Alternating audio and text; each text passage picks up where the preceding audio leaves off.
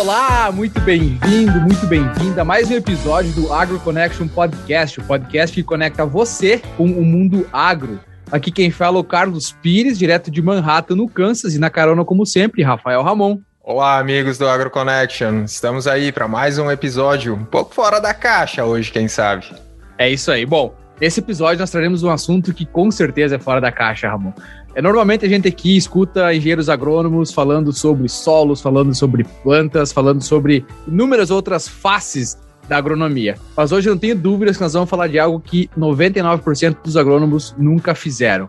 Fica ligado que aqui vem informação que vai ajudar a expandir os horizontes sobre a atuação do engenheiro agrônomo na cadeia do agro. Nesse episódio, a gente vai bater um papo com um cara que é diferenciado. Ele é engenheiro agrônomo, mestre em zootecnia pela Unesp de Botucatu, tem dois doutorados, sendo doutor em Ciência e Tecnologia de Alimentos pela Exalc e doutor em Animal Science, especializado em Meat Science, ou seja, doutor em Ciência Animal especializado na ciência da carne pela University of Nebraska Lincoln, aqui nos Estados Unidos.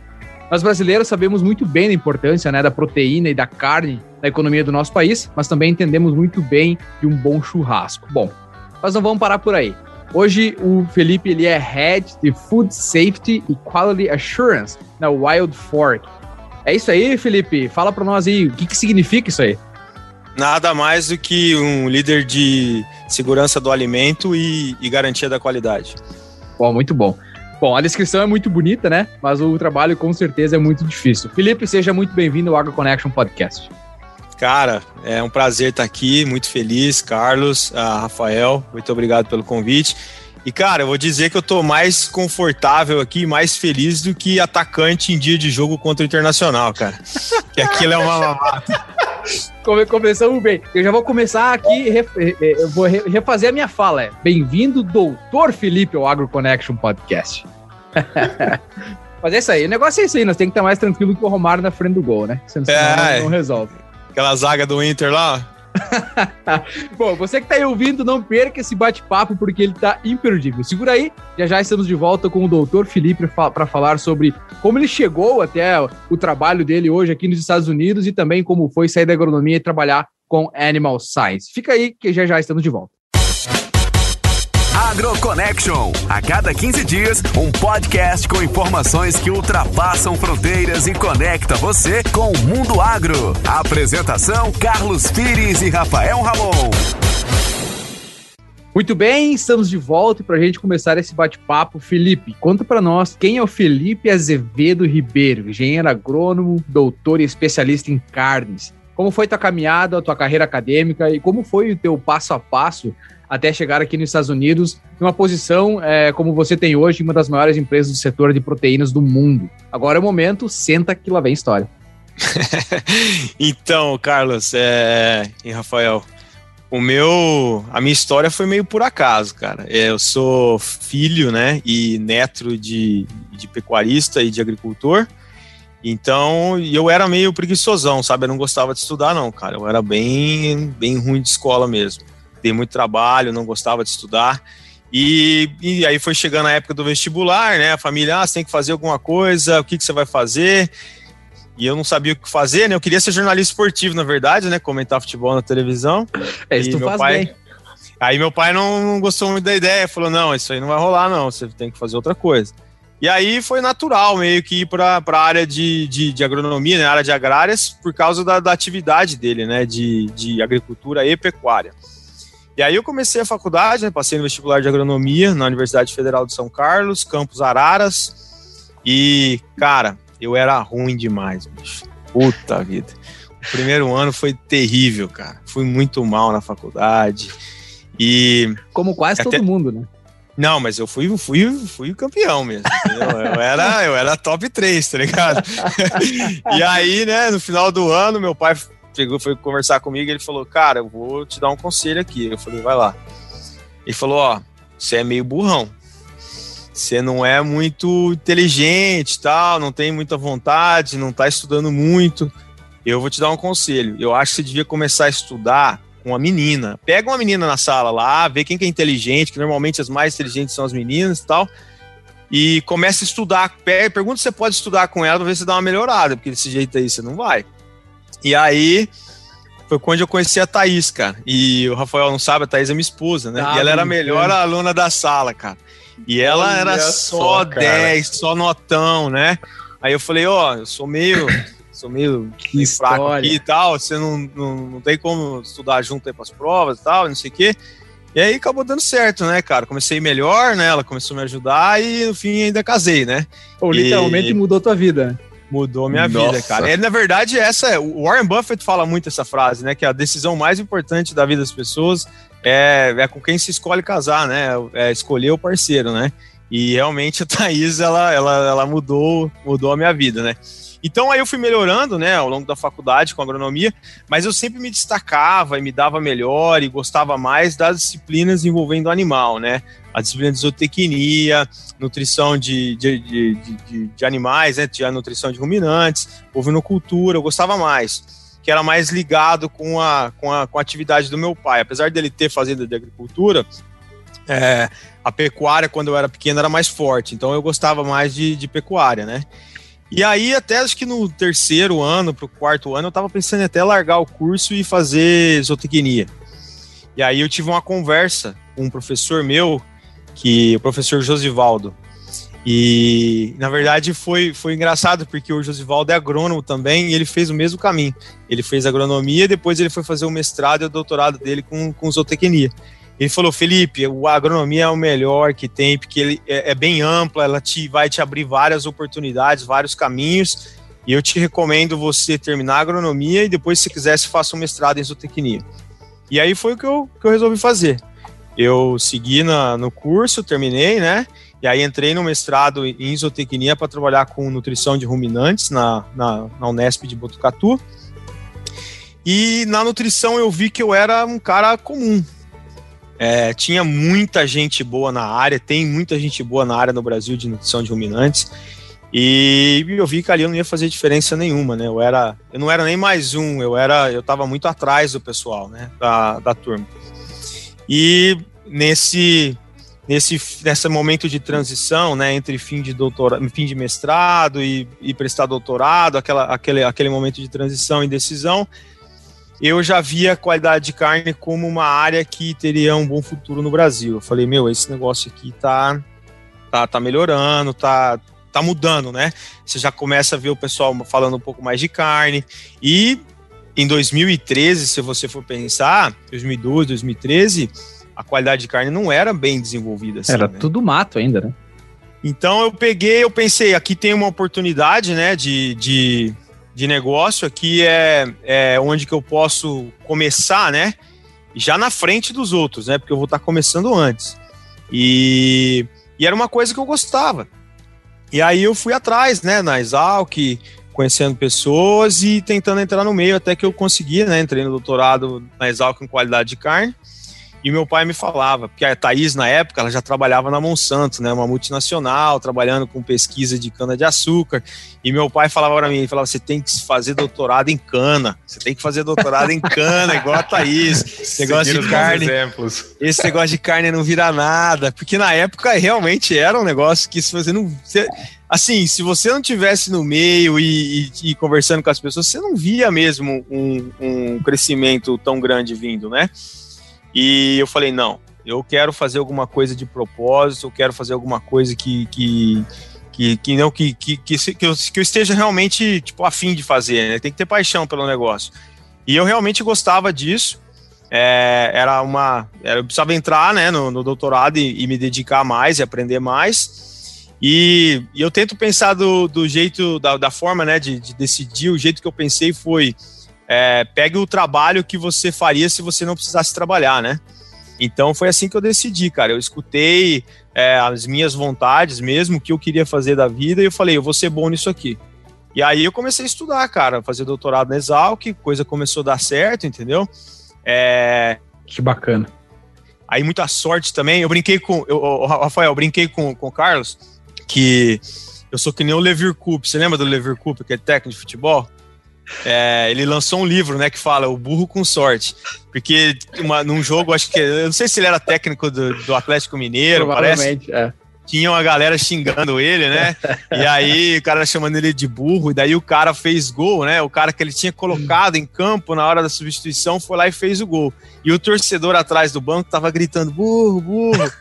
Quando o cara fez o gol, ele olhou pro cara e falou: fala agora. O cara falou: é burro e com sorte.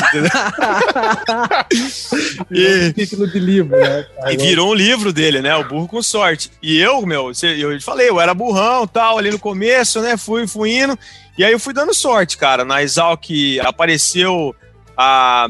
Eu tô alongando um pouco aqui, Carlos, que eu vou contar como que eu cheguei aqui. Vai né? firme, vai firme. É...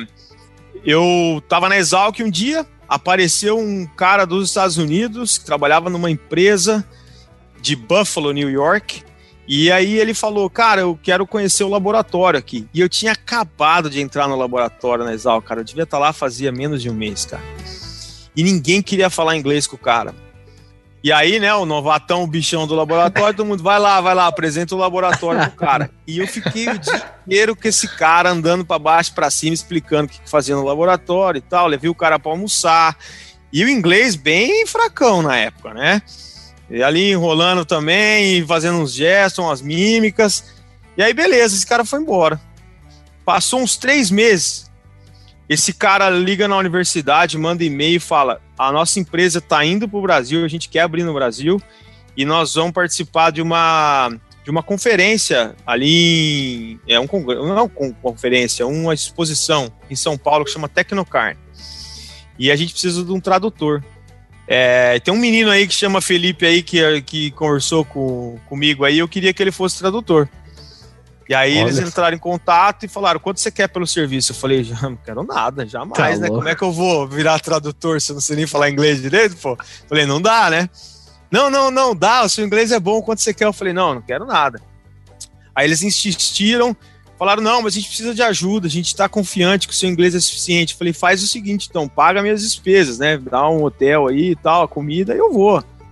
Aí fui, cara. História, cara. A sorte, eu cheguei lá, cara, o CEO da empresa tava na feira e ficou os três dias no stand comigo. E eu conversando Nossa. com o cara e ajudando. E daí ele falou: pô, meu, eu não sei nem como te agradecer o que você fez pela empresa. Eu quero te proporcionar um estágio nos Estados Unidos na minha empresa para você ficar é, seis meses lá com tudo pago, casa, carro, não sei o que. Eu falei, puta, arrepiou aqui, cara. Arrepiou. Tô dentro. Meu Deus. Aí embarquei pra Buffalo, pra Buffalo, é, Nova é York, quase no inverno. Viu, tu é quase o Tassiano no Grêmio. O Tassiano entrou numa dessa também, porque tá lá, não tem explicação. É, exatamente. Aí cheguei lá, fiz o estágio, fui bem, né? Voltei pro Brasil e eles falaram, ó, porque eu tinha que começar as aulas do doutorado, né? Foi bem no intervalo mesmo, cara. Eu tinha acabado de chegar no laboratório que eu tava entre. Já passei no doutorado, mas ainda não comecei as aulas, né? Então eu ia começar as aulas, fui para Buffalo, fiquei três a quatro meses lá, voltei, começar as aulas e eles falaram, ó, a gente está com os projetos dentro da JBS Brasil que a gente quer. É, é, o, é, o, é a empresa que a gente está tentando comercializar os nossos produtos e você vai ser a parte neutra, né, acadêmica dentro da universidade que vai é, fazer a pesquisa para gente. E foi isso que eu fui aprender lá em Buffalo, né? E aí eles me treinaram, eu vim e fazia esse, esse trabalho. E aí eu me dei bem com o pessoal da JBS e eles me ofereceram a oportunidade de trabalhar lá na Swift, né? Que é o, a, as lojas Swift da JBS. E aí eu comecei a trabalhar na Swift, fazia tra trabalhava de coordenador de pesquisa e desenvolvimento, fazendo o meu, o meu doutorado na Exalc, né? E aí foi, toquei isso por um tempo, aí por um problema de saúde do meu pai eu precisei sair, né? O meu pai teve um problema de saúde, durante o tratamento dele ele não conseguia manejar as fazendas, e aí eu não conseguia conciliar os três ao mesmo tempo, né? Porque o escritório da Swift era em São Paulo, as fazendas, três no Paraná, uma no estado de São Paulo, e o doutorado na, em Piracicaba, na Exalc, né? Então, assim, não dava para manejar e eu acabei saindo da Swift, né? Saí do meu trabalho e continuei o doutorado. Depois de um ano, um ano e pouco, ele ficou bom, eu voltei para. É, eu estava na universidade ainda, e aí, é, durante o meu doutorado, eu sempre é, vim para congresso nos Estados Unidos, né? Eu sempre gostei do networking e de estar em contato com as pessoas da área. E eu conversando com o professor Chris Calkins de Nebraska em um, um desses congressos, eu falei para ele, ó, oh, o Brasil está numa situação difícil, a gente não tem dinheiro para fazer projeto, eu estou querendo fazer meu doutorado sanduíche e estou procurando alguma, alguma universidade que, que consiga fazer o, o funding, né, é, pagar pela minha pesquisa. Ele falou, pode vir. eu pago a sua pesquisa, né? Mas eu não tenho dinheiro para te pagar. Eu falei, não, não tem problema, eu vou. E aí eu fui para Nebraska. E aí, em três meses, mais ou menos, em Nebraska, quatro meses, eu me dei tão bem com ele que ele falou, cara, na verdade, eu tenho dinheiro para te pagar assim, só que eu tenho uma outra proposta. Eu quero que você faça doutorado aqui comigo também, que eu tô precisando de um aluno de, de PhD aqui. E aí eu Falou. falei, puta, cara, dois doutorados, cara, isso é de matar, hein? E, e aí, pela, pela ah, os requerimentos da universidade, eu não poderia usar o mesmo doutorado para os dois programas. Então, eu teria que fazer aula, projeto, tese, tese, tudo de novo. Completo. Nossa. E aí, eu tinha dado minha palavra para o pessoal da Exalc, né, que, que, eu, que eu ia cumprir o negócio, não- eu, eu levei até o fim, cumpri, né, e aí fiz o outro por, por Nebraska. Então, por dois anos, eu toquei os dois doutorados ao mesmo tempo, né, cara? Eu quase fiquei louco, mas terminei. Tu tá louco. Eu E- imagino. Isso não existe, cara. Tocar dois É. doutorados ao mesmo tempo. Meu Cara, Deus. foi suado, viu, cara? Thaís tem que. Olha, Thaís é. a- é a- tá, Bom, ela Tudo começou muito. com o teu pai e a Thaís, né? Tudo começou É. com o teu pai e a Thaís. né? Começa lá. Vá, cara. Exatamente. Que baita história. E, aí deu certo, cara. Eu fiquei, né, Nebraska, quatro anos, com um cara que eu considero aí um dos mais brilhantes cientistas de carne do mundo. É, como mentor, talvez seja o melhor, sensacional, uma ótima pessoa. Eu tô até. Tô, semana que vem eu vou estar lá em Nebraska dando uma palestra na universidade é, para encontrar ele. E, e aí, tava lá quatro anos já na universidade, toca o meu telefone, é Wide Fork, que é basicamente a replicação do modelo Swift do Brasil aqui nos Estados Unidos, né? E aí era o pessoal que eu já tinha trabalhado no Brasil, quando eu tava na Swift, eles me ligaram e falaram: Meu, a gente tá precisando de um cara do seu perfil aqui, você não quer vir pra cá? Eu falei: Bora, Não, morar em Miami é ruim, né, cara? Ter tô acabando aqui, tô acabando aqui e voltei pra, pra Wide Fork, cara. Então, Mas aí, é- Felipe, antes, Mais antes, ou menos de, isso. Antes de entrar aí na, na questão da Well Fork, o, o que é que teu pai dizia na época quando você já estava no doutorado nos Estados Unidos? Cara, foi, foi tenso, porque assim, é. Cara, eu, eu, eu, eu vou te dizer uma coisa. É... Não tô querendo ser o, o velho que fica dando conselho aqui, não, mas é. Tem decisão, cara, que é muito difícil de tomar, né? E sair do país sozinho, é, deixando família para trás e, e deixando tudo para trás, não, não é uma decisão fácil. Todo mundo que, que foi para Não fora mesmo. sabe que é complicado, né? E sair sem o apoio da família é mais difícil ainda, né? E eu saí no momento que a minha família era contra, né? E, e meu pai ele não, ele não queria que eu, que, eu, que eu ficasse aqui por muito tempo. Ele era a favor da decisão de eu vir para cá, mas ele achou que seria tipo um, um a dois anos no máximo, entendeu? Não quatro, quatro anos. Certo. E ele até brincou, não brincou, não. Ele falou até uma vez pra mim: falou, pô, quanto mais você estuda, mais, mais burro você fica, cara. É brincadeira. entendeu? E aí. e aí eu decidi ficar, cara. Foi difícil pra caramba, ralamos. E cantar cada perrengue que aconteceu naquele Nebraska, eles não acreditam. Mas é, a gente tocou. E deu certo, cara. No final é o burro com sorte, né? Aí no final agora todo mundo, ah, falei que você devia ter ido. falei que É, boa. Cara, Claro. puta sorte, hein? Deu sorte no timing. Depois que o É. cara faz o gol é fácil, né? É, Exato. mas, mas foi, foi mais ou menos assim, cara, a minha, a minha, a minha trajetória.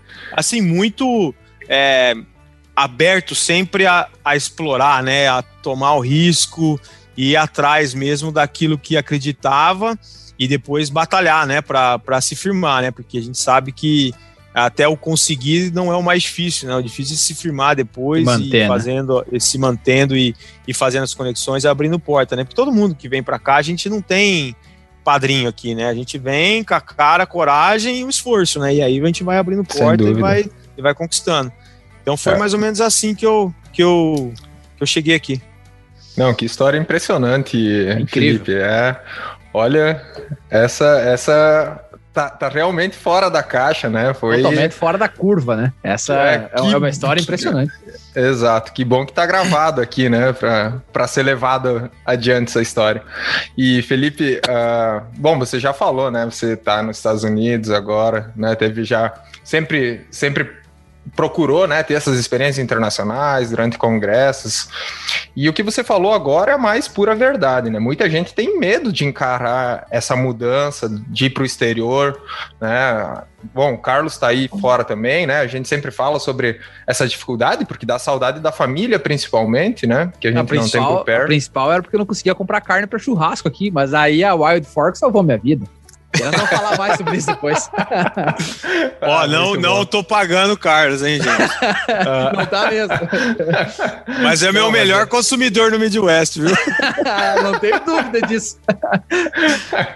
Que legal. Mas é isso aí. Uh, fora, fora, né? A, a, o life changing, né? A mudança que teve quando você conheceu a Thaís lá na graduação, que deixou, né, desse, desse burro para seguir o bom caminho.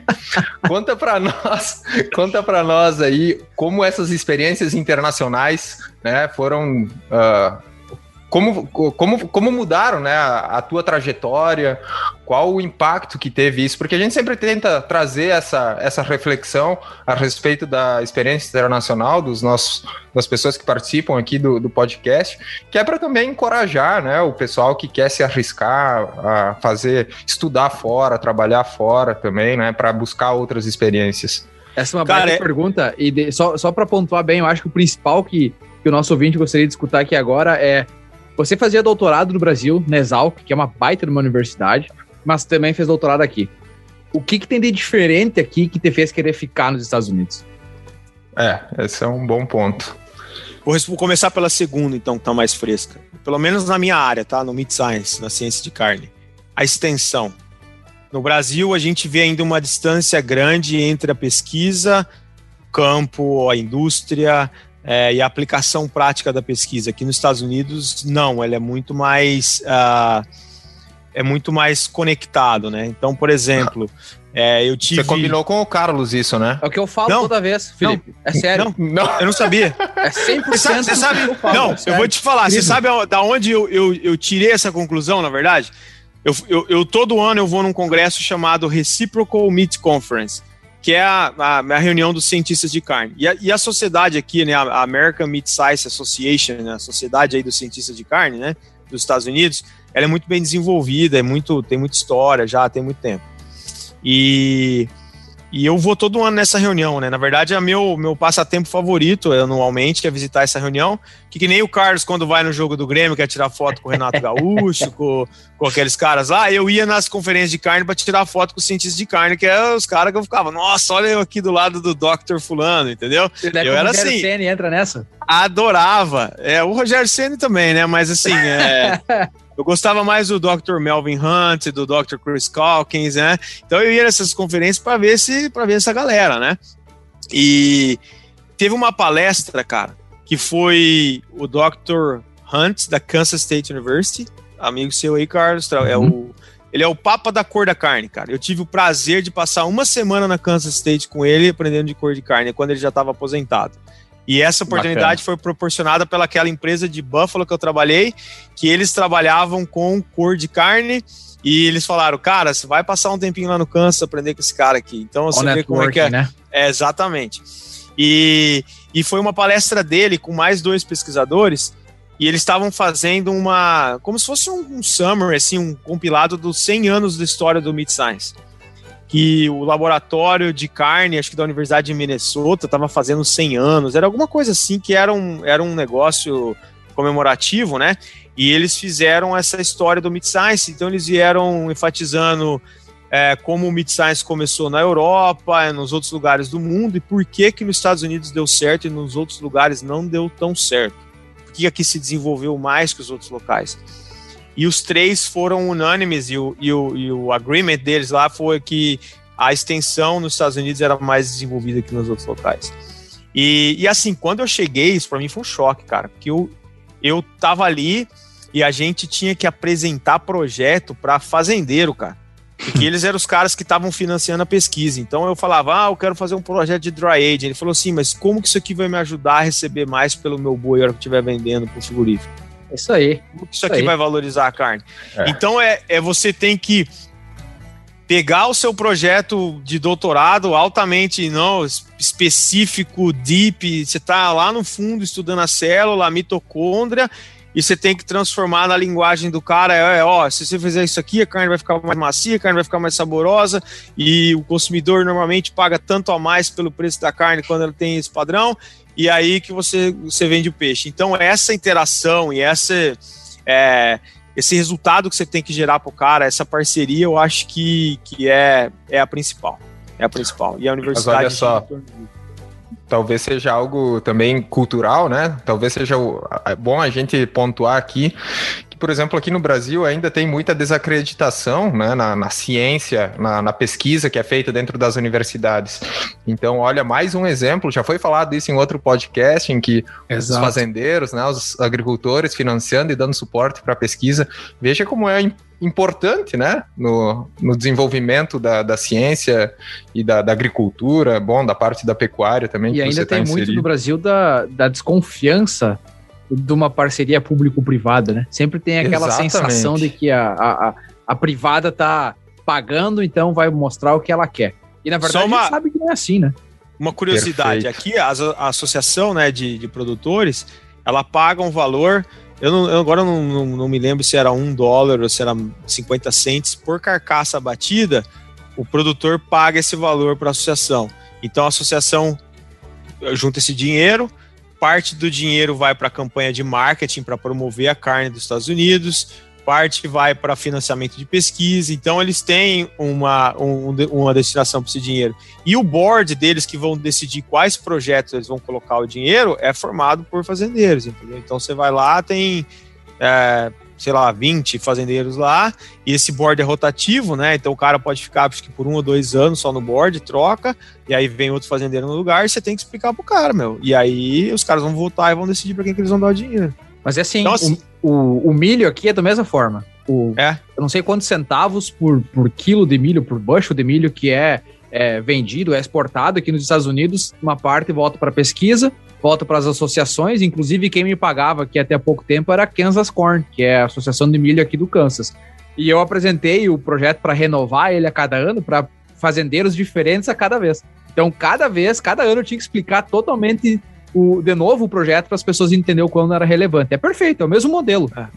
É, então, isso assim, tem um pouco aqui que é o que o IRGA faz, né, com os arrozeiros, que é, é um bom exemplo que funciona, né, mas ainda estamos, a gente, acredito eu, não sei se tem outras cadeias, mas a gente está engatinhando e, e, que pode servir de exemplo para outras e aqui, culturas, E aqui, né? no nosso caso, por exemplo, do Mid Science, tem um histórico de Mid Science de 100 anos, entendeu? Quando você anda no hall da Universidade do Nebraska, você vê os times de alunos que eram avaliadores de carcaça e avali avaliadores de animal vivo, time de 1930, de 1920, 1940. Então, todo ano tem a fotografia lá. Então, você imagina, desde 1920, esses caras estão formando a zootecnistas, veterinários, agrônomos, e esses zootecnistas, sei lá, esses cientistas de carne, eles estão trabalhando na indústria, eles já são treinados para a qualidade de carne para animal. É óbvio que a ciência vai evoluindo, né? E os, os requerimentos também evoluem, mas é, é sempre teve esse, esse tipo de treinamento, né? Então, assim, é,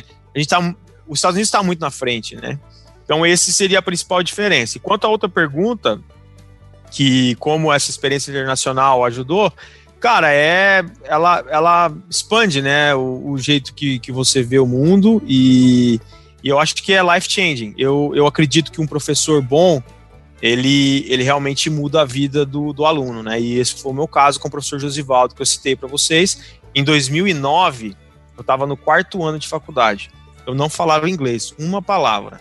E o Josivaldo chegou para mim e falou: Felipe, eu tô indo para Califórnia, vou visitar umas fazendas, vou visitar a Universidade da Califórnia, vou visitar confinamento e tal. Como você gosta desse negócio de bovino e tal, você não quer ir junto? Pedi pro meu pai, meu pai falou, vai. Eu e ele. Os dois embarcamos nessa viagem. Eu não falava nada de inglês, ele traduzia tudo para mim.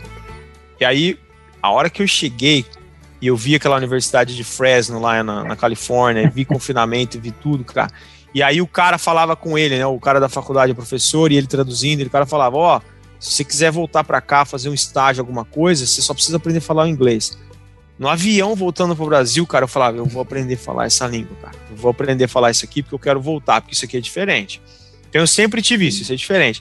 Voltei, comecei a fazer inglês com a Thaís novamente, né? Comecei inglês com ela, ela já falava, mas fui lá comigo na primeira aula lá, aprendeu to be e tal. aprendi o inglês, fui fazendo mestrado, melhorando o inglês. É, no mestrado também conheci muita gente boa. Falei do professor Josivaldo na graduação, que foi o cara que me colocou dentro da ciência e desse mundo de mestrado e doutorado. Pesquisa. Assim. Exatamente. Ele foi o cara que me colocou nesse mundo. E aí, quando eu fui para Botucatu, convivi com o professor Mário Rigoni, professora Cíntia Ludovico e com o professor Danilo Milen. Cara, esse cara, esse cara é fenomenal, cara. É um cara que base... eu me espelhei muito nele, sabe? Eu via qualidades no Danilo que eu me espelhava e falava, pô, eu queria, queria um dia ser parecido com esse cara, né? Então eu fui tentando adquirir essas características, mesmo querendo trabalhar na área de carne, né? Não ficando na área de nutrição. Eu vi características boas. E aí depois na Exalc também conheci muita gente boa. Ah, tive uma parceria absurda com o Sérgio e o professor Pedro Felício na Unicamp também, que foram assim os caras que me deram puta de um suporte. E depois o Dr. Chris Calkins, né? Mas tudo isso sempre gerou em torno de internacionalização, cara.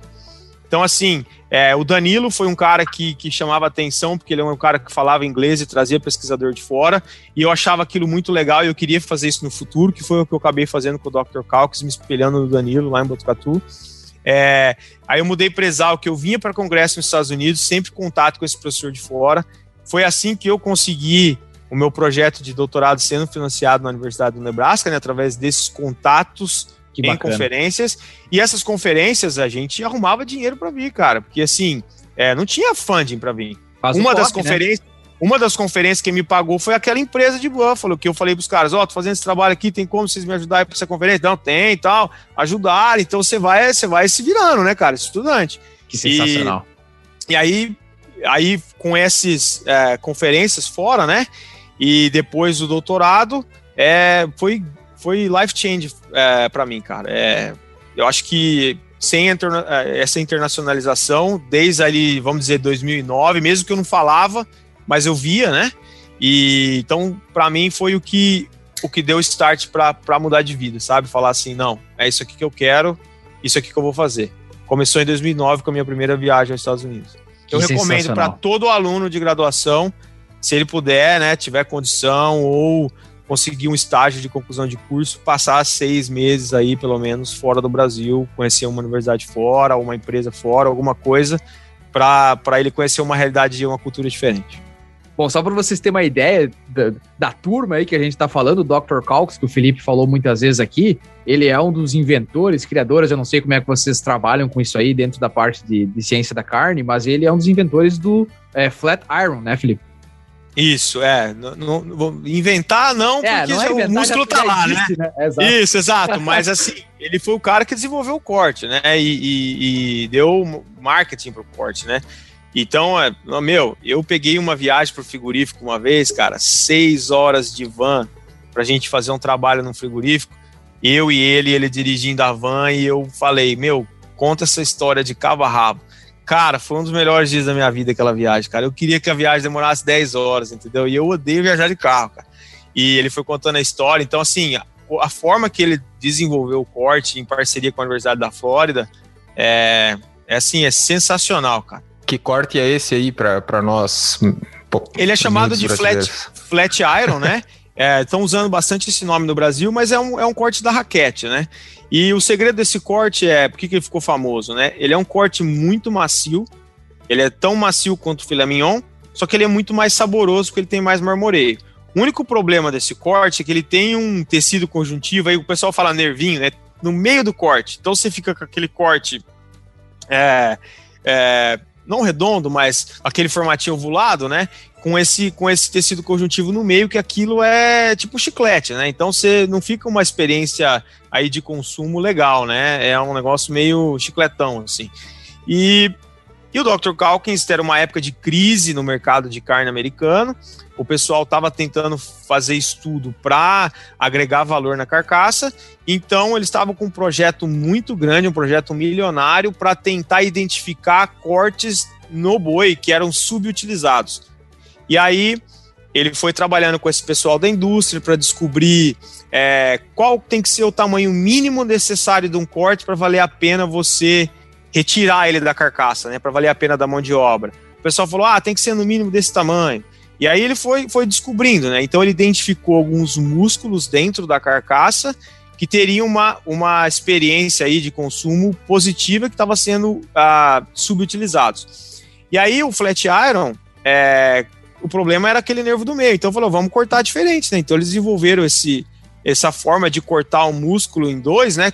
Tirando aquele nervinho do meio. E aí fizeram marketing para descobrir, para ver qual o nome mais adequado para o corte e tal. E aí o negócio pegou, cara. E é aí bom. o negócio é tão grande, tão grande, que a diferença entre o preço que ele era vendido para carne moída e o preço que ele é vendido hoje como bife, né, como steak, ele gera mais de um bilhão de dólares por ano no mercado da carne americana. É então, assim, Nossa. o cara ficou muito famoso por causa disso, né? E hoje o mundo inteiro come flat iron, né? Então, é, ele vai. Eu tive muita oportunidade de viajar com ele só para o Brasil, nós somos quatro vezes juntos, né? E é impressionante, assim, é o reconhecimento que o pessoal tem com ele, sabe? Por causa desse, dessa, desse trabalho. E não é só isso, né? Ele não é só o flat iron, mas é óbvio que um negócio desse é, é marcante, né? É difícil você desvincular é, a pessoa de uma criação assim tão que teve tanto sucesso.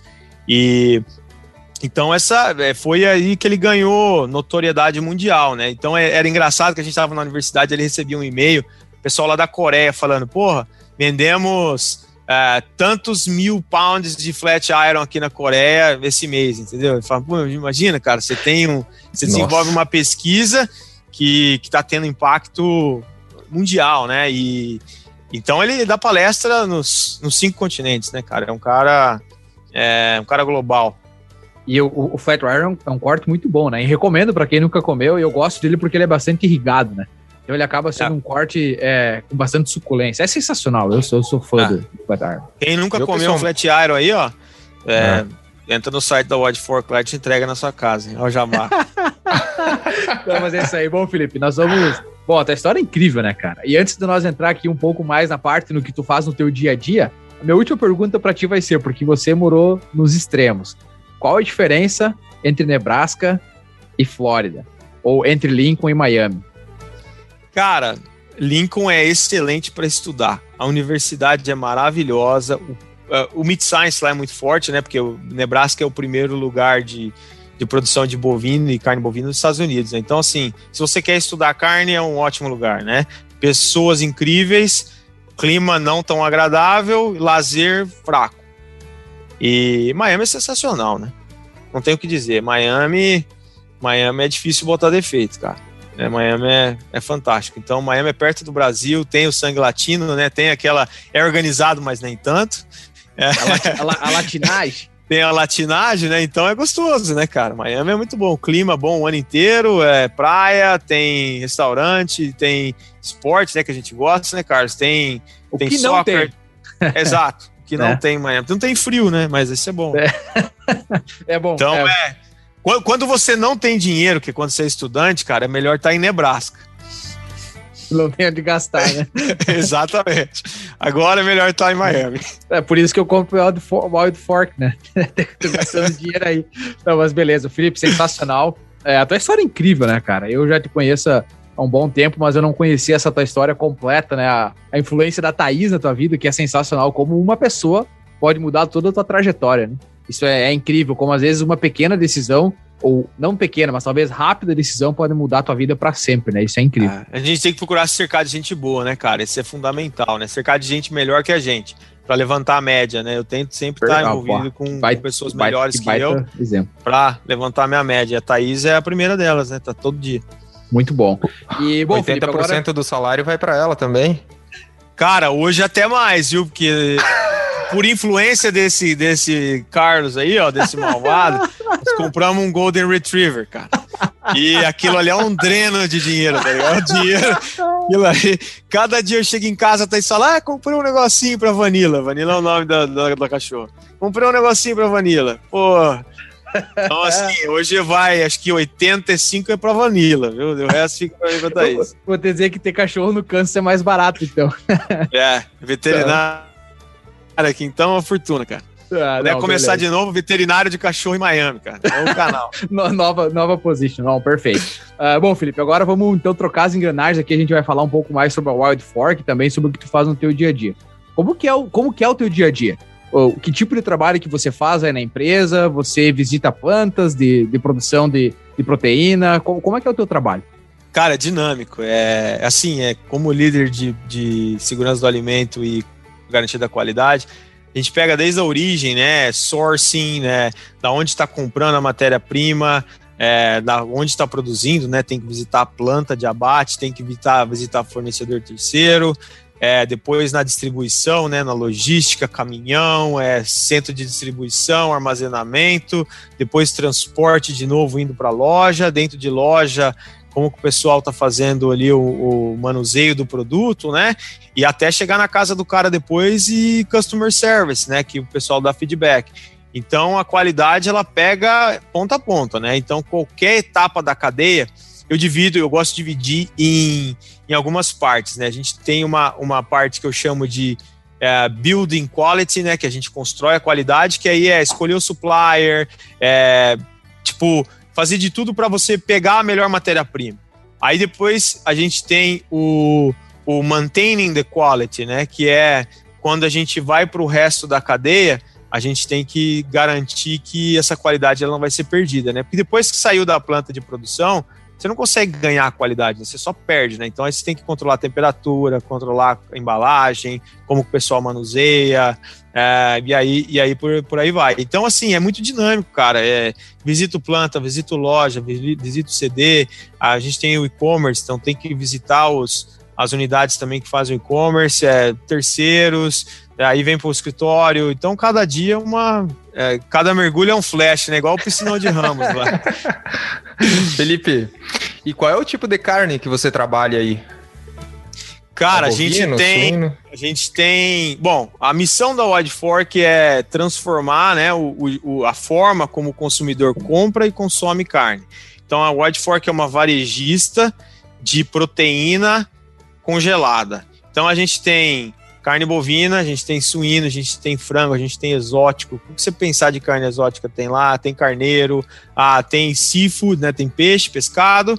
E aí a gente tem alguns, alguns acompanhamentos também, sobremesa e algum, alguns outros produtos para. Torta de limão. Torta de limão, que é ótima. Isso é boa, hein? É boa demais. Então é, mas é o grande foco é a proteína, né? É, é proporcionar toda a forma de proteína para o cliente. E é como é congelado, né? A gente tem a, a, o objetivo de congelar sempre no pico, né? Da, da, da como seria fresh, né? do frescor, né? No pico do frescor do alimento. Então, é, a gente tem um, uma forma de congelamento que a gente investe nos tipos de freezer. A gente faz o congelamento ultra rápido dos produtos, que forma cristais de gelos menores e que mantém a qualidade é, do produto similar ao do produto fresco, né? Então esse é, esse é modelo de negócio que deu super certo no Brasil com a Swift e agora vem crescendo aqui nos Estados Unidos como, com a marca Wild Fork. É, a gente abriu no México também com o nome de Meet Me e agora é, operação começando no final do ano na China e no começo do ano que vem aí, acho que segundo trimestre de 2022 no Canadá. Já tem o time sendo formado no Canadá também.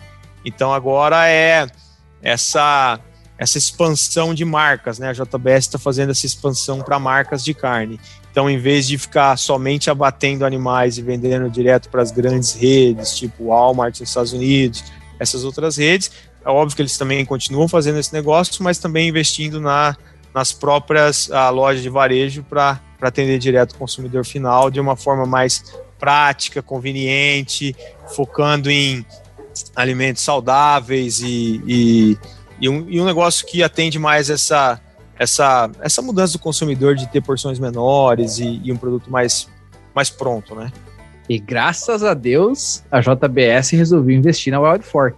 Porque as pessoas podem me entender errado. Eu falava que não tinha carne boa para churrasco. Aqui nos Estados Unidos, o que, que tu vai achar no mercado, Felipe? Me ajuda aí. Tu vai achar T-bone, vai achar ribeye, é, tu vai achar o que mais? Me ajuda aí que tu conhece mais do que eu. Ah, vai ter. Mas é isso aí, basicamente. Filé, é, isso aí. é, não tem muita variedade, né? o segredo nosso é como a gente tem que fazer, o consumidor ele tem que fazer uma, uma segunda parada, né? Quando o cara vai numa rede de, de supermercado, ele compra a carne, ele consegue comprar tudo o resto. A gente é um extra stop pro cara, né? Pro consumidor. Então a gente tem que ter uma, um, uma variedade de produtos que ninguém tem, né? E a gente tem isso, a gente tem mais de 600 produtos diferentes. Então a gente sempre compara com os competidores para ver é, quantos, quantos cortes de, de, de carne bovina o, o, o competidor está oferecendo. A gente tem muito mais, entendeu? Então a gente tem uma gama muito maior de produto e dentro do mesmo produto, vários preços diferentes também, né? Então, assim, você vem desde um ribeye mais em conta até um ribeye de A5 vindo lá do Japão, entendeu? E o Wagyu. É, não, é sensacional. É perfeito. toda a gama. E eu digo que, que mudou para mim porque Bom, eu vou, eu vou descrever o processo. Estou sentado no meu sofá e eu penso que no final de semana eu quero comer uma costela. O que, que eu faço? Eu pego meu telefone, eu abro o aplicativo da Wild Fork, eu vou lá, eu escolho a costela, o tipo da costela que eu quero, e ainda se ela é Black Angus, se ela é uma costela normal ou se ela é uma costela Prime, que ela aí ela derrete na boca. Então, além de me dar a opção do corte, me dá a opção, às vezes, de dois ou três é, modelos, vamos dizer assim, em termos de qualidade. E aí, assim, eu consigo comer costela, eu consigo comer picanha, eu consigo comer é, uma ovelha, eu consigo comer uma costelinha de porco que vem ali no, no pacote, é só botar no forno. Eu consigo é. comer pão de alho, eu consigo comer linguiça brasileira, linguiça argentina. Então, isso aí realmente mudou para mim. entrega em dois ou três dias na porta de casa, de uma maneira super fácil, né? Uma qualidade é. incrível, que me surpreende, inclusive, esse congelamento. E, e, e, a, gente tem essa, essa vantagem do, do sourcing global, né? Que a gente consegue buscar matéria-prima e produto em qualquer lugar do mundo, né? Pelo, pelo tamanho da JBS, né? Aproveitando da, da estrutura da JBS. Então a gente traz carneiro da Austrália, da Nova Zelândia, você consegue trazer peixe da Europa, você traz é, produto do, da Argentina, então você consegue trazer diferentes partes do mundo, né? Isso Interessante. Tu, bom que tu linkou agora com a nossa próxima pergunta, que é sobre o mercado da carne nos Estados Unidos. Ele é autossuficiente? Vocês importam, exportam? Tu já tocou nisso? Cara, os Estados Unidos ele, ele, ele exporta mais do que ele importa, mas é meio que um, vamos dizer assim, é um é, é pro mercado, né? É um negócio comercial. Então, os Estados Unidos exporta duas vezes mais do que ele importa, só que ele, ele exporta carne de alta qualidade, com alto valor agregado, para mercados que pagam mais, né? Tipo Taiwan, Coreia, Japão, China, e ele compra carne também boa, mas com uma qualidade um pouquinho menor e um pouco mais barato, né? Carne mais para dia a dia. Então eles compram da Austrália, Nova Zelândia, Canadá, México, Brasil, Uruguai. Então é meio que você vende mais caro para fora não que não, fica, não fique carne dessa alta qualidade dentro, né? mas eles vendem bastante e, e, e, compram carne mais, mais em conta também de fora. Então é tem esse vai e vem aí. Perfeito. E uh, Felipe, qual é primeiro qual o tipo de carne que é mais consumido ali? E nos Estados Unidos, que também é uma, uma questão interessante. E, e no, assim, como é que é. A, o Carlos já falou que ele pode escolher, obviamente, tem carne vindo de, tu, de tudo que é lugar, mas quais são as principais raças, né? Os, o, os tipos de carne, a qualidade da carne que é consumida aí uh, nos Estados Unidos? Então, é, é, consumo de carne nos Estados Unidos é muito alto, né? Comparado com o Brasil, os Estados Unidos é o maior consumidor de carne do mundo. E frango vem na frente, né? É, seguido de bovino, suíno, e depois acho que vem pescado. Então, é frango, uma proteína barata, né? Fica, fica na frente, mas não muito, viu? É, o consumo de bovino nos Estados Unidos é bem, é bem alto, diminuindo agora esse ano, né? Não só aqui como no Brasil, porque o preço está muito alto, né? E então vem caindo um pouco. Mas com relação à qualidade, é as raças aqui nos Estados Unidos são as duas predominantes são o Angus, né? E a Hereford. E e com relação à qualidade, a mais consumida é a, é, é a classificação da USDA, que é conhecida como Choice.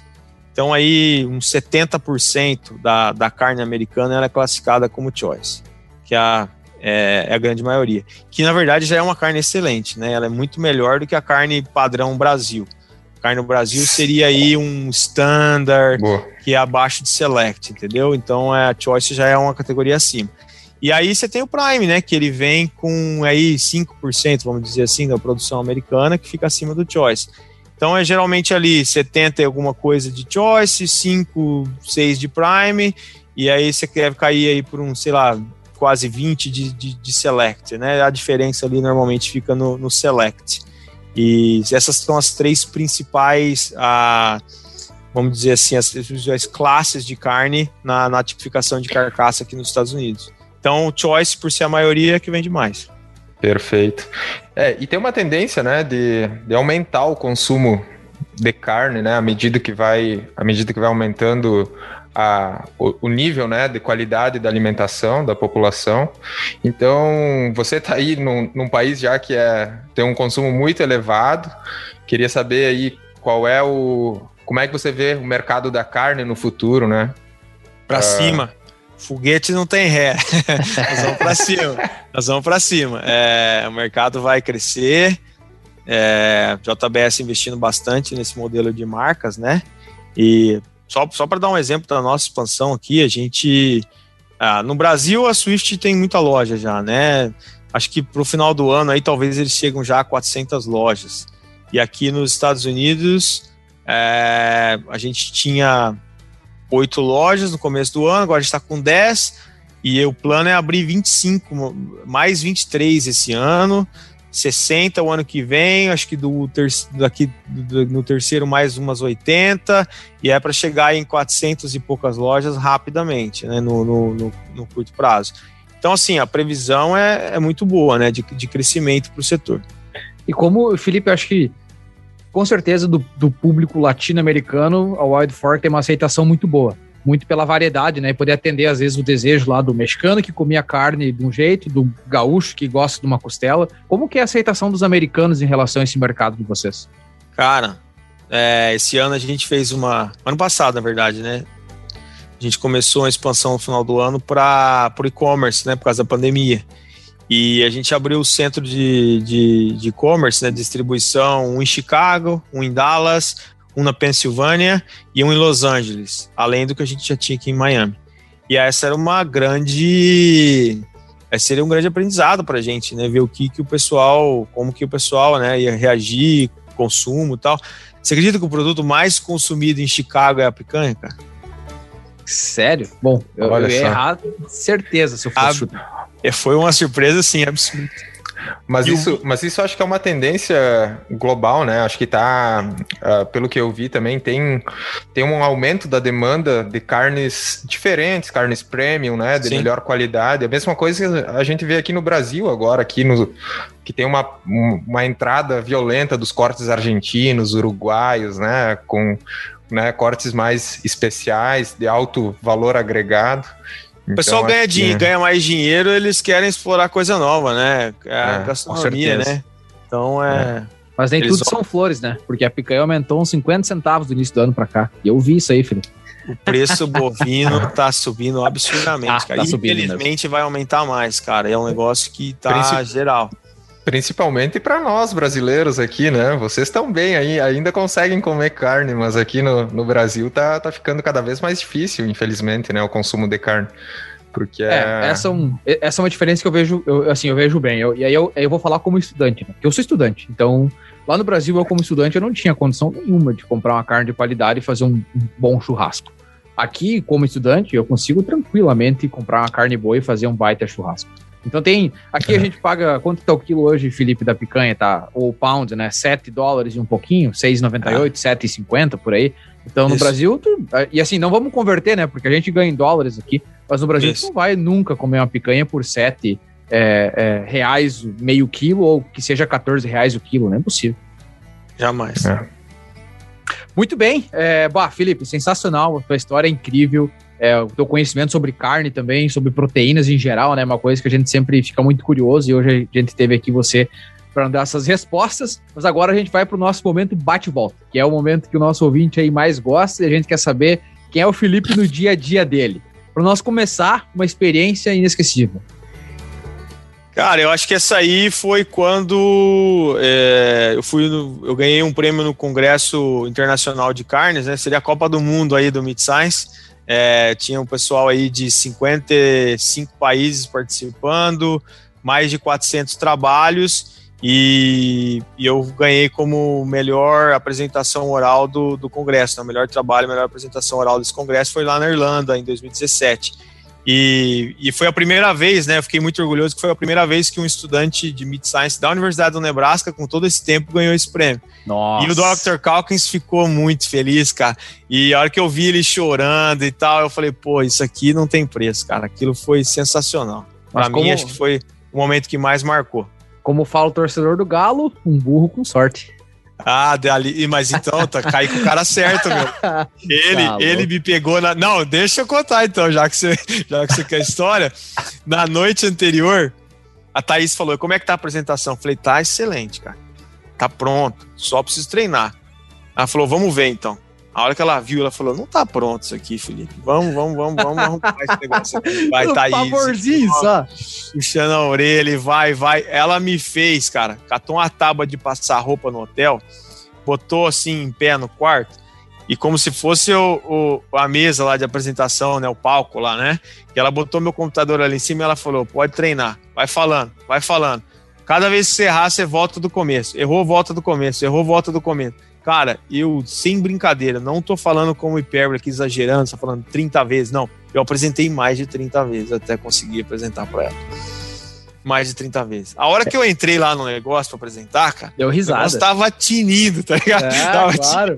Era 12 minutos de apresentação, eu apresentei 11.49, alguma coisa assim, sabe? Foi perfeito, cara.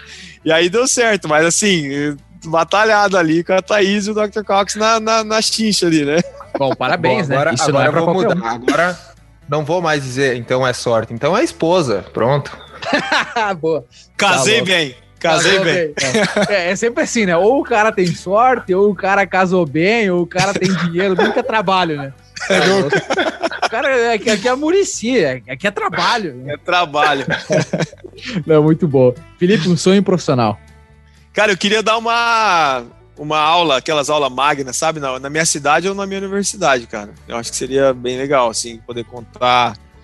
Tipo, dar um estímulo pra galera, né? Falar, cara, eu não falava inglês, eu era um péssimo aluno, eu. eu, eu Deve apesar de perto. tudo isso aí, eu cheguei lá, entendeu? Eu consegui sair da, da, da mediocridade. Então, acho que queria, queria poder contar isso e ajudar a gente, alguns alunos, a talvez a seguir o mesmo caminho. Alô, Espero Jacarezinho e alô, é. São Carlos.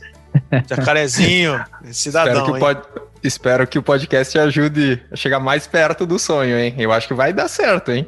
Se Deus quiser. Agora eu queria ter, eu queria, eu queria que o podcast tivesse milhões de ouvintes agora para nós levantar a hashtag Felipe Jacarezinho.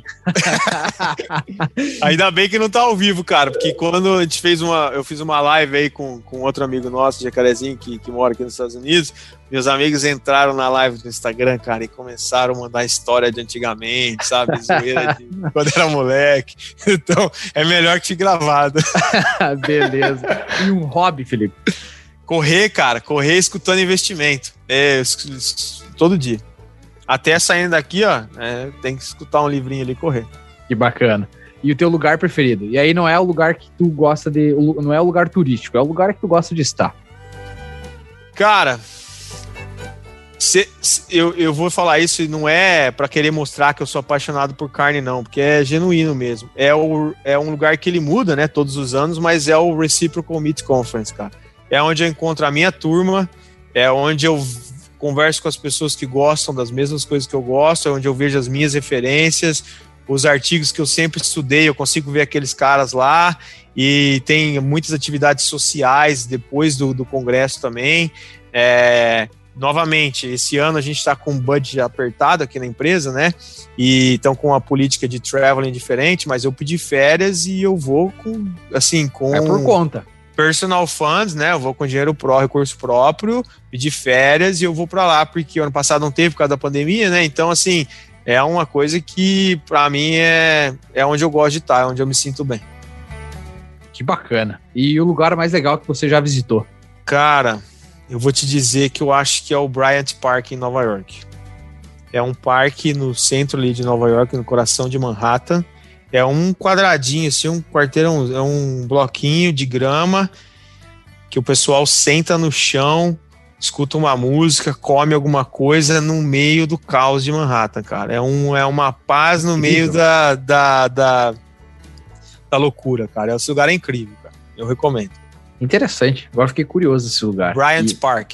Bryant Park. Bryant Park. E o, e o teu estilo de música preferido? É rock. Rock and roll. Olha, isso é interessante, hein, Ramon? Tu não acha? É. Porque, eu acho. Olha, 80 ou 90% da, dos nossos entrevistados, o rock é o, é, é o estilo de música favorito. Assim, eu não sou um cara que sou fechado, não, sabe? Eu gosto de sertanejo também, sempre escutei e tal. Mas, que nem, vai ter um show agora aqui, não sei quando aí, do Gustavo Lima. Setembro. É, é Jorge Matheus tal. Vou. Mas, assim, você falar o que sozinho tal, se estiver correndo e não estiver escutando o livro, ou se tiver alguma coisa que você vai escutar, eu vou escutar rock. É o meu favorito. Muito bom. Bom, agora a pergunta que não quer calar, né? É, qual o time de futebol? Esse é São Paulo. É, esse é, é difícil falar, né? Eu não posso fazer piada com São Paulo. Os caras ganham tudo. Eu não fazer piada, não tem como. Né? É, né? a gente é. A gente tem um histórico, né? Aqui é trabalho, né? Estamos vivendo da, da história, mas, mas, é, mas pelo menos ah, tem uma história, né? Tem uns que não tem, né? Não, mas, viu, eu vou te falar lá que lá no meu estado também tem um outro time aí que tá, que tá vivendo da história, só porque nos últimos 15 anos aí não conseguiu levantar muita coisa. Mas isso acontece, né? Eu acompanho, tenho, eu conheço até um, um, pessoal lá do seu estado aí que torce pro vermelho, sabe? E você vê o desespero, sabe, cara? É, e, e, não sei por da onde vem esse ódio com o Renato Portaluppi, cara. Eu não sei por quê. eu não consigo imaginar por quê. Não é. consigo imaginar por quê, mas o pessoal não gosta do cara. Que bacana, a resenha é muito boa. E Felipe, agora pra gente finalizar esse nosso bate-volta, uma fraqueza. E aqui a gente sempre fala, é, é, é para os nossos ouvintes eles se encorajarem, porque pessoas muito bem sucedidas também têm fraqueza. É, a minha é, é não conseguia ter achado ainda o balanço entre pessoal e profissional, cara. Quando eu era mais novo, a época ali do burrão, eu, eu não, não pensava no profissional, era só pessoal, fã, futebol, jogo tal. E depois entrei na espiral do trabalho e acabei abrindo um pouco a mão do lado pessoal, sabe? Então eu tô procurando esse balanço ainda e eu não, não achei, não, cara. E acho que ele é fundamental, cara, porque se você tiver mal do lado pessoal, vai acabar interferindo no, no, no profissional. Mas eu sempre leio tal, os livros e tento, tento procurar é, melhorar. Sem dúvida. Não, incrível, Felipe. Uma grande história contada aqui no, no Agro Connection Podcast, que com certeza vai servir de inspiração para os agrônomos pensar fora da caixa também, né? Para a posteridade, Porque, né? É, apesar do assunto aqui, continuamos falando com um cara que é engenheiro agrônomo, né, Carlos? Então, com certeza. E Felipe, olha, já pensou olha, que. Já fiz irrigação que, e tudo, hein? já pensou que os seus, os seus netos, os seus bisnetos vão poder escutar essa entrevista aí, cara, e conhecer quem que era o doutor Felipe? Pô, Incrível, cara, né? Vai ser bacana. É. Eu preciso começar os filhos logo, que tá, tá atrasado. legal, legal. Não, bom, Felipe, para pra gente, a gente passou um bom tempo aí já conversando contigo, porque o papo tava sensacional. Eu falo demais, tem que cortar, cara, eu falo muito. Não, imagina. é isso. o papo tava sensacional, está bom para nós, o nosso ouvinte com certeza também vai gostar e vai escutar de cabo a rabo, então a gente agradece muito a tua Ei, participação. Ramon, já, já, já, dizia o nosso mestre Paulo Ozaki, se o papo tá bom, deixa rolar. Se tu vê que tá ruim, corta. Então aqui, negócio, negócio bom, segue o a baile. A gente não tá te cortando aqui, né? É porque já tá na hora de acabar mesmo, né? Passou uma hora e meia quase falando. Quanto tempo deu aí, Carlos? É, deu bastante, cara. Estamos já passando de uma hora fácil, mas é bom, né? Ainda é. mais quando é pra zoar o Winter, é fácil. Aí mole. Ah, muito bom. Aí não falta assunto, né? Não. É. é isso aí. Não, foi com certeza um episódio sensacional, diferente dos que a gente teve até agora aqui no Agro Connection Podcast. A gente espera também trazer mais pessoas assim com um perfil semelhante ao teu e, e queremos aqui te agradecer, né, por, por trazer tua experiência, compartilhar aí esse, esse livro, né, eu não sei se você já começou a escrever, mas, mas talvez pudesse começar a escrever, né? Contando essa história que é fantástica. Muito um obrigado aí pela fácil. sua participação e por compartilhar aí toda essa história, o conhecimento que, que você tem, né? Que fez você chegar até esse esse, essa posição que você tem hoje, que com certeza é, é, é diferenciado. Parabéns aí e obrigado aí pela participação. Valeu. Bom, doutor Felipe, não sei nem o que falar, né? A conversa é sensacional, muito boa. É uma, serve de inspiração para muita gente, tenho certeza. Ela, ela serve de inspiração pro burrão, que tá lá no início ainda, que, que é o top 3, assim, do fundão da sala, que a, a, vida, a vida é muito longa, né? E ao mesmo tempo é muito curta. Mas assim, a gente sempre pode mudar, a gente sempre pode encontrar pessoas que nos façam mudar, a gente sempre pode criar novos objetivos, novas metas, e a tua vida, a tua trajetória é um exemplo disso, né? Nunca é tarde para pensar em fazer uma coisa nova. Nunca é tarde para dois doutorados também, né? A gente super recomenda. Puta, eu era tão ruim que eu precisei fazer dois para ficar mais ou menos, cara. Então, cara, muito obrigado. E como que os nossos ouvintes acompanham o teu trabalho? Você tem redes sociais, se você quiser divulgar, site da Wild Fork, fica à vontade aí. Cara, eu uso pouco assim, né? Eu tenho Instagram, tenho Facebook, tenho Twitter. Uh, se quiser, depois eu te encaminho aí as coisas. Não a sei gente bota é na descrição. Postar, né? É, você bota Perfeito. lá na descrição, mas o pessoal vai ver mais foto de cachorro nesse, nesse tempo agora, tá? Nós somos, o cachorro ainda é pup, né? Então a gente tá, tá super excited com, com, a Vanilla e tá postando mais de cachorro do que do resto. Mas é, fique à vontade aí. Eu, acho que eu, eu, eu, entro em bastante contato com pessoas, né? Bastante alunos me procuram, cara, para ser sincero, através de rede social, é, pedindo ajuda, indicação, palestra, e eu tento ajudar o máximo possível que tentar retribuir um pouco o que, que as universidades públicas do Brasil me deram, né? Então, a forma que eu puder é, contribuir, eu, eu eu sempre tento ajudar, né? E a mensagem que eu sempre tento passar para esses alunos novos, né, quando, quando eles entram em contato pedindo tipo de ajuda, eu falo, é, eu sempre tento passar a mesma mensagem, né, que é estude bastante, se cerque de pessoas boas, né, melhores que você e corra riscos, cara. Que o mundo precisa de gente assim, né, que está com vontade, realmente com vontade de, de fazer acontecer. E eu vi uma, uma, uma, uma, entrevista né, do Morgan Freeman, aquele, aquele ator famoso aqui nos Estados Unidos, e eles entrevistaram ele falando: Ah, mas você não é um exemplo, né? Porque assim é, é muito raro acontecer o que aconteceu com você para as outras pessoas, né? Que veio de uma cidadezinha pequena, de uma cidade muito pobre, sem condição, e chegar onde você chegou, não é para todo mundo. Ele falou bullshit, né? É, ele, ele, ele falou assim: o ônibus ele deixa, né? Ele parte da cidade todos os dias. Precisa ter coragem para montar no ônibus, mas vai em frente. Então é encorajar aí os, os alunos, né? As, as, as pessoas novas que estão vindo a realmente correr o risco e, e, e, correr atrás dos sonhos que, que, que, vale a pena. Se tiver garra, você vai ser recompensado. O, o trabalho duro ele, ele se paga no futuro. Sensacional. Bom, com essa mensagem do Felipe, a gente se despede desse episódio. Muito obrigado por ter escutado o Agro Connection. É, com o engenheiro agrônomo, mestre em zootecnia, doutor em ciência de alimentos, com especialidade em carnes e agora head de segurança e qualidade do alimento na Wild Fork, aqui nos Estados Unidos. Para escutar mais episódios como esse, você pode nos encontrar nas principais plataformas de áudio, como Spotify, Apple Podcast, Google Podcast, entre muitos outros. Você também pode nos escutar diretamente do nosso website, www.agroconnection.net e também você nos encontra no Instagram, Facebook, Twitter e LinkedIn pelo arroba o. Além do podcast, o AgroConnection tem um canal no YouTube, onde você encontra informações é, sobre a safra do milho e da soja aqui nos Estados Unidos. E agora, mais recentemente, numa parceria aí com a RTC, a gente está fazendo o nosso Crop Tour. Então fique ligado que sempre tem muita informação bacana, informação sobre a safra aqui do meio oeste americano. E stay tuned. Tchau!